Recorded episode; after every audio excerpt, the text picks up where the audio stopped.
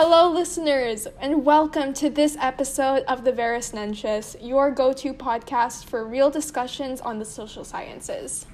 Staying on this month's theme of Filipino-American History Month, we will be discussing some current events highlights in this episode, followed by history and political discussions in successive episodes. I'm Alexa at Junior ISM, and I will be your host for this episode, and I am joined here with... David, and I'm a junior. Erich, and I'm a sophomore. Okay, thank you so much. So let's just dive right into it. We will be starting with extinction on endangered species, the updated list, and the UN environmental conferences. David, will you start us off, please? All right. So, later this month is the Biodiversity Summit that seeks to tackle the rapid collapse of biological systems that sustain life on Earth. Scientists say both climate change and biodiversity loss are equally important, but the latter has received far less attention. Francis Ogwal, one of the leaders charged with shaping an agreement among nations, said, "If the global community continues to see it as a side event, and they continue thinking that climate change is now the thing to really listen to, by the time they wake up on biodiversity, it might be too late." Because climate change and biodiversity loss are intertwined, they must be addressed together. However, their global summits are separate, and one is clearly overshadowed by the other. Awareness is not yet where it should be, and it has to improve fast. In all, 22 animals and one plant have been declared extinct, according to U.S. federal wildlife officials. Conservationists say that it's a glimpse of what's to come, with human activities like farming, logging, mining, and damming, destroying habitats and polluting the little that's left. Without conservation, many more would have disappeared. But with the drastic rate at which humans are transforming the planet, more needs to be done. A proposal known as the 30 by 30 has gained traction recently, which plans to protect 30% of the Earth's land and water by 2030. Moving on to the COP26 summit at Glasgow. Vladimir Putin will not be going to the UN climate summit later this month, but may make a video speech. The Russian delegation is still expected to attend the conference. A spokesman did not explain the decision, but emphasized that climate change is still high on Russia's agenda. Putin said in a recent energy conference that he was reluctant to attend because of the coronavirus. In that conference, he also announced a plan for Russia to become carbon neutral by 2060. The summit is seen as pivotal to reducing emissions, especially since Russia is the fourth largest emitter of greenhouse gas. It's also a major exporter of oil, coal, and natural gas. The international community sees Russia as, quote, dragging its feet on policy, end quote, with Putin having suggested that some policies targeting climate change are in fact aimed at harming Russian energy exports. On the other hand, Chinese officials have not yet confirmed if Xi Jinping will attend the summit. However, if he does, it will most likely be a virtual attendance. China's government has otherwise supported COP26 efforts and promoted their own climate goals, including plans to curb emissions and stop building new coal-fueled projects abroad. As a whole, though, despite pledges by world leaders to tackle climate change, many plan to increase production of fossil fuels. By 2030, nations are planning to produce 240% more coal, 57% more oil, and 71% more natural gas than would be needed to limit warming to 1.5 degrees Celsius. Reliance on fossil fuels makes it harder to transition to clean energy. Oil and coal sources could also prove very unprofitable if fossil fuel demand shrinks, which can create economic disruption. Currently, the world is suffering from a severe energy crunch, with Europe, Asia, and Latin America all facing shortages. The International Energy Agency recently warned that investment in clean energy needs to be increased to overcome these problems, but disruptions could also bolster calls for more fossil fuel production to prevent shock. The new report calls for closer international coordination to, quote, ensure that declines in fossil fuel production are distributed as equitably as possible, while minimizing the risks of disruption, end quote. Yeah, I think in general, in terms of climate pledges, as we've seen by the recent UN meeting, oftentimes there's a discrepancy between the pledges and the current activities of the nations involved. For example, although the Philippines has promised to reduce its greenhouse gas emissions to 75% by 2030, and for China to reduce coal producing activity abroad, I feel that its domestic activity has yet to be affected, and its domestic use and release of greenhouse gases is among the most emitting worldwide according to its carbon footprints. So I feel that oftentimes these pledges need to be enforced and nations need to be held accountable for their climate activities. And in addition, I feel that they also have to make pledges towards biodiversity and the maintenance of it. I think a lot of us are on vacation currently during October break, and I've just seen the erosion of natural ecosystems around me, and I think that it definitely needs to be at the forefront of the international community. I guess the main contention with that take, though, is that for most government officials, climate change rarely gets them votes. And so if they are self-interested and trying to get a hold of power in offices or in elected positions, then naturally taking a pro-climate change or an aggressive climate change stance, especially when sometimes their backers are those of the oil or energy industries, is very hard to come by. Not to mention, the countries that are reliant on fossil fuels are more reluctant to stop making it, because that accounts for a massive portion of their GDP. If you think about it, if everyone else stops making fossil fuels, then whoever's left earns whatever market share they used to compete for, meaning that they earn more by being the last one out. And so essentially what we end up having is a race to the bottom, wherein everyone's trying to see how long other countries are willing to hold out until they actually enact their pledges. That means everyone's gonna keep producing until they really don't, until they really have to stop, and that just won't cut it anymore. Yeah, for sure. I also think that there definitely needs to be a global shift in terms of the economic ramifications of these climate pollutants. For example, carbon taxation, or I think there's another one in addition to carbon taxation, but there needs to be some sort of radical shift in terms of international law to place not only quotas on the use of these greenhouse gases, but also restrictions for them. And I think just as time goes on, what really brings me hope is the fact that support for climate action is continuing to increase, especially with Generation Z. As more of us grow older and more of us gain suffrage, I think there definitely will be a larger shift towards climate support in domestic and national offices. However, for now, I definitely agree with you in that it does not bring the most votes. Oftentimes, those in support of climate change or those who are pro towards any political ideology will definitely have to balance out in favor of what their supporters want from them.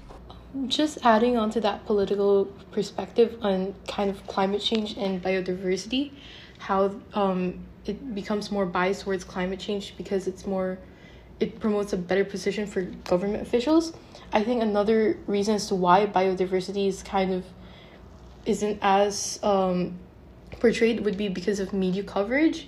All over the world, you can see these places where there are clocks kind of counting down how much time we have left to save our planet from the damage of climate change, but we don't have things that kind of warrant that same warning in terms of biodiversity, so it's kind of lacking in that aspect as well. Yeah, I completely agree 100%. I think the other issues I was going to talk about were carbon taxation, carbon trading, and carbon offset, and how they need to be at the forefront of international legislation in order to change the economic incentives for the production and use of coal, natural gases, and oil, because our economy relies so heavily on these items and these goods for trade and economic benefits. So without further ado, I think we should probably move on to our next topic.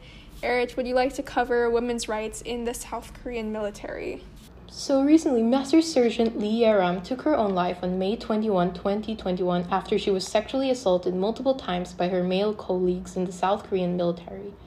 Her superiors had attempted to bury her complaints and did not bring formal charges against her assaulters until after her death.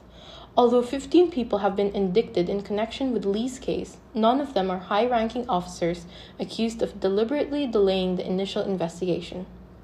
Lee's death is an example of the rampant sexual assault taking place in the military against women. with the military being one of South Korea's most hierarchical, male-dominant, and paternalistic institutions, women are often treated as, quote, second-class, non-essential members, unquote. Although hundreds of sexual assaults are reported every year, most are not reported at all. Less than 40% of the accused face charges, and of those charged, 43% are given suspended sentences and do not have to spend any time in prison. Following Lee's suicide and the ensuing public outrage, the military has begun to make long-delayed reforms. For example, by mandating that all sex crimes are tried in civilian courts instead of martial court in order to prevent corruption. However, many critics say that it is the military itself that needs to change and eliminate the gender bias deep-rooted within its system. Yeah, I think in general, countries such as South Korea and China, as we've seen the #MeToo movement, which we covered in last month's Hot Topics episode, I think generally these countries are lagging behind in terms of women's rights and women's independence in terms of sexual assault and sexual assault issues, and this definitely needs to be covered more in the media and brought to more public attention. Although I guess there's also the counter, the alternate point of view wherein it doesn't necessarily mean that there's more, even if there's more media, doesn't mean that change will happen. For example, I'm pretty sure Asian culture within these Asian countries definitely plays a role there, wherein family ties and traditional values trump modern values and ideals. And so I think even with the, definitely while exposure and media coverage helps, the approach has to be different than from what's happening in the West. Because clearly the difference between the East and the West is that the East prioritizes their national values, so things like family, familial piety. These things generally don't mesh very well with the ideas that we're trying to bring into our societies today. And so we, I guess, as people who'd like to promote or foster these ideas, would have to figure out how to mesh that with the cultures that are having a problem integrating that. Yeah, but by media culture, I meant more activism and just fighting for the rights of women and speaking up against their assaults, because the vast majority of cases are not reported to the proper authorities, and those that are often dismissed in favor of the respondent, which is usually the assaulter. So I don't know, what solutions would you suggest? I think media coverage is the right way to do it. However, because it's a systematic thing. Definitely it differs from region to region, or maybe even city or culture. So there definitely is no one size fits all to integrating these values, and I guess any value system, into an Eastern society, given how conservative they tend to be. I guess I'd suggest systematic change, first and foremost, a functioning reporting system. That's probably one step in the right direction. Yeah, definitely has a lot to do with the cultural identities and just ingrained value systems of these cultures. But I think with that, we should probably move on to our next topic, which is the recent Lebanon clash. So Lebanon observed a day of mourning on Friday, October 15th, after a lethal gun battle between the Christian and Shiite Muslim militias erupted in the capital in a faint but dangerous echo of the 15-year civil war that devastated the country. Gunmen first fired on a protest led by Lebanon's powerful Hezbollah movement. Hezbollah supporters then fired back, setting off an hours-long street battle that evoked memories of the country's civil war. Hezbollah and its political allies called the demonstration to urge the removal of top judge from an investigation into the massive blast at Beirut's main port last year, which we all probably remember as it made headlines this time. In a statement, Hezbollah and the allied Amal movement said that the violence was carried out by, quote, organized and armed groups aiming to drag the country to purposeful disorder, end quote. Residents stayed inside, monitoring news tense with speculation. Would the violence spiral into a more sustained conflict, as sectarian clashes are prone to do in deeply divided Lebanon? However, for now, there is an uneasy truce. All sides are waiting to see what direction the investigation will now take and whether its outcome may be swayed. I find it interesting how it mentioned the Beirut, the massive blast at Beirut's main port last year, because that got a lot of media coverage, but it never really looked into what was happening behind the scenes. And seeing things like the Lebanon clash kind of allows us to see how it affects the residents there and these different smaller bits of things that we never really thought about beyond the larger picture.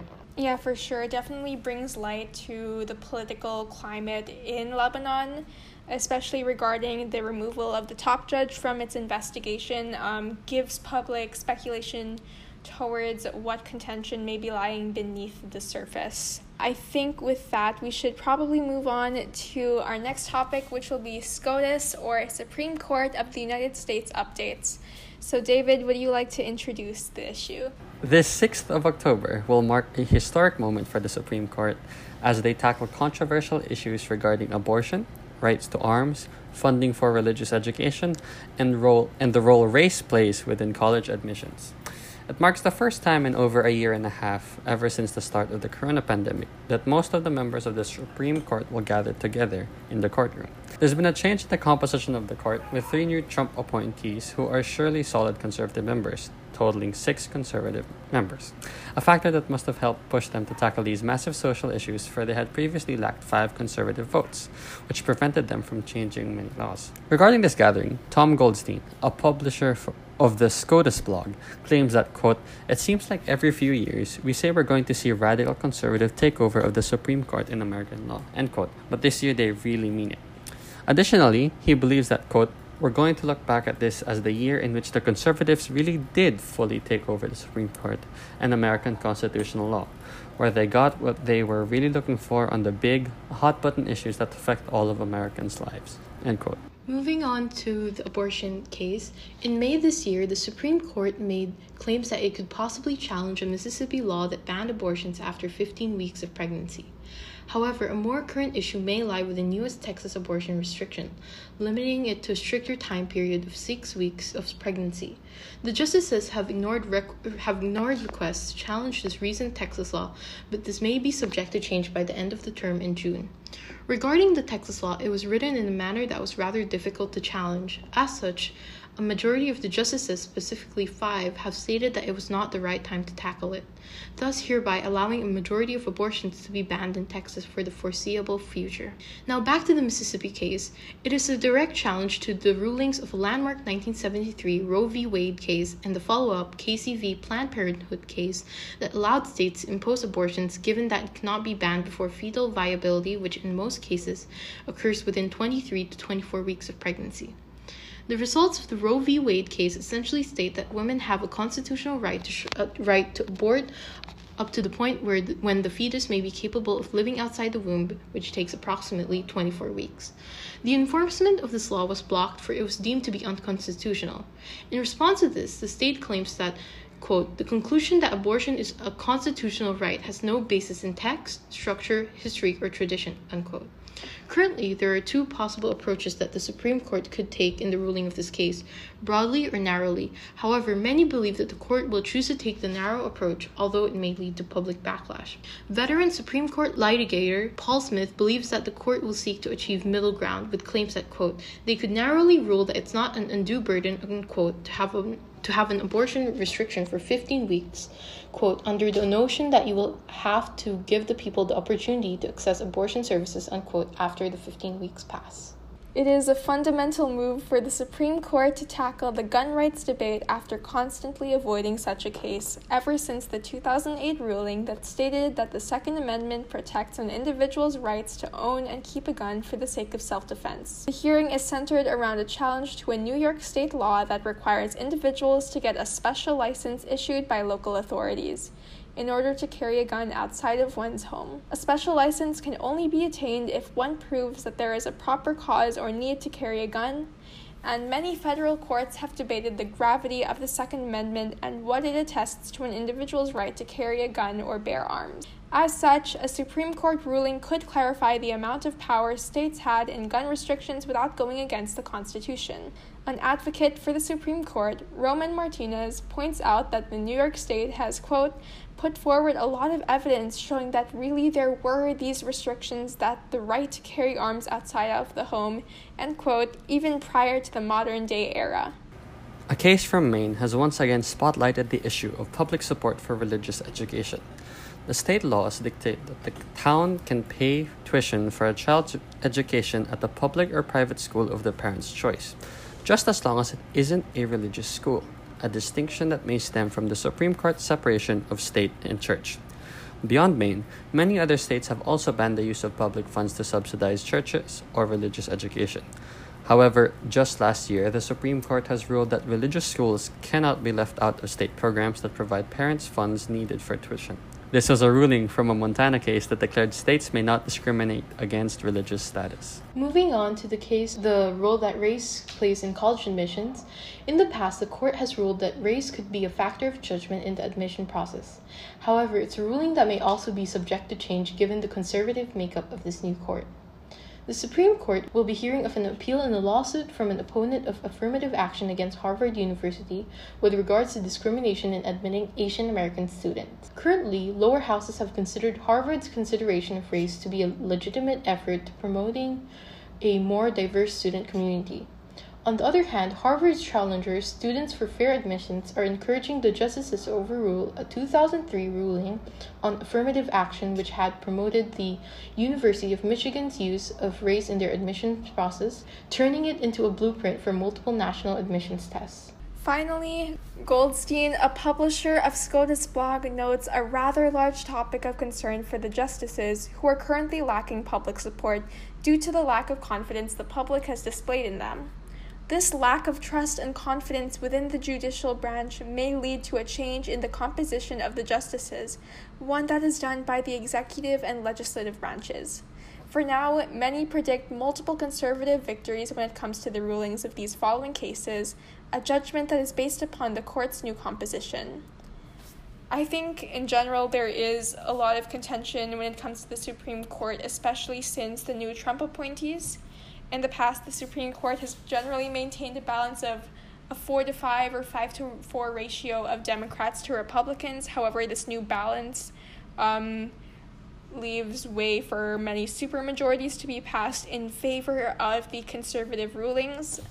Generally, the Supreme Court has 9 members, so I think this definitely says a lot for the future of the U.S. judiciary, although the lack of public support does give me hope about the future of American politics, and interventions from the executive or legislative branches can definitely play a role.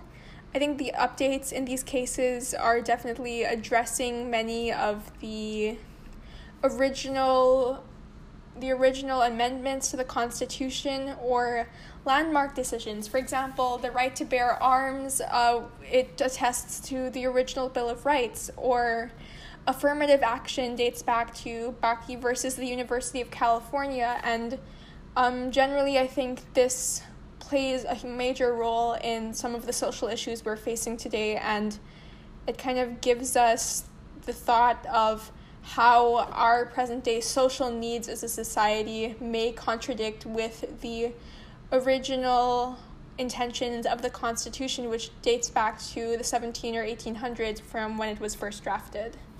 I'm also quite interested to see how all of this plays out, considering the public opinion that's really been shown in some of these cases, like the abortion case and the right to bear arms. The public has made it clear what side they're on, and I'm kind of interested to see how the court adapts to that opinion and if that opinion will be ruled in when it comes to the basis of it. Yes, absolutely. I think there is definitely a lot of contention and debates coming forth with future Supreme Court rulings and cases. So I think with that, we should move on to our next topic, which are the Nobel Prizes for 2021. David, will you take this away? Sure thing. So Every October, 6 Nobel Prizes are awarded by committees in Sweden and Norway, each honoring a pioneering achievement by an individual or organization in a specific field. This year's Nobel Prize in Physics is awarded with one half jointly to Syukuro Manabe and Klaus Hasselmann, and the other half to Giorgio Parisi. They have laid the foundation of our knowledge of the Earth's climate and how humanity influences it, as well as revolutionized the theory of disordered materials and random processes. Benjamin List and David MacMillan are awarded the Nobel Prize in Chemistry for their development of a precise new tool for molecular construction, organocatalysis. This has had a great impact on pharmaceutical research and has made chemistry much greener. This year's Medicine Prize is awarded to David Julius and Ardem Patapoutian. Their discoveries have unlocked one of the secrets of nature by explaining the molecular basis for sensing heat, cold, and mechanical force, which is fundamental for our ability to feel, interpret, and interact with our internal and external environment. The Nobel Prize in Literature is awarded to the novelist Abdulrazak Gurnah, quote, for his uncompromising and compassionate penetration of the effects of colonialism and the fate of the refugee in the gulf between cultures and continents, end quote. The Norwegian Nobel Committee has decided to award the 2021 Nobel Peace Prize to Maria Ressa and Dmitry Muratov, quote, for their effort to safeguard freedom of expression, which is a precondition for democracy and lasting peace, end quote. The Peace Prize laureates are representative of all journalists who stand up for this ideal in a world in which democracy and freedom of the press face increasingly adverse conditions. Ressa's, in particular, is a remarkable one for the Philippines as the country welcomes the very first Filipina and only female to be a Nobel laureate in 2021. Maria Ressa, a Fulbright scholar, who was also named a Time Magazine Person of the Year in 2018 for her crusading work against disinformation, has been a constant thorn in the side of Rodrigo Duterte, her country's authoritarian president. She has made a valiant stand against the hostility confronting her, more than 8 cases, a conviction, numerous warrants. Rappler was even castigated in front of the whole world in no less than the State of the Nation address. It becomes more alarming that the government has not made any great effort in commending her, with the senator even saying, quote, to purposely ignore this achievement would be to wash away an amazing victory of a Filipina from our history books.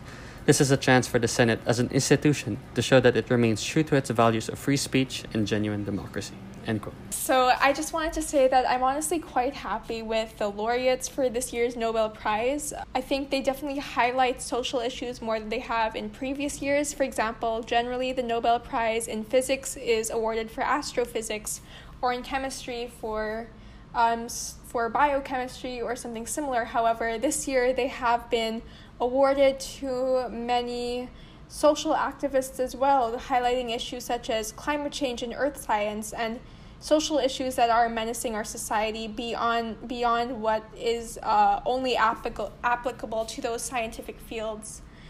And I'm especially happy about how they highlighted journalism for the Nobel Peace Prize. If you know anything about Nobel Prizes, sorry, I'm a little bit of a nerd, but when Nobel first said in his will that he wanted his legacy to be upheld in a series of prizes, many attributed his ask for the Nobel Peace Prize to be based on his guilt, as he was a former weapons manufacturer. And generally there have been some contentious laureates in previous years, such as Obama, Al Gore, but in general I think that the fact that they highlighted journalists, especially those fighting authoritarian regimes, definitely brings a voice to those who are tackling misinformation and informing our society in order to engage in freedom of the press and freedom of speech for individuals in a changing world. With that, I feel that this is a great conclusion for this Hot Topic segment. We hope that this was a great refresher on current events and can help you stay informed on the most pervasive social issues. Our next episode will cover Filipino-American history, so stay tuned for that. And a huge thank you from the Verus Nuntius family for listening to this episode. We'll see you all next time. Thank you.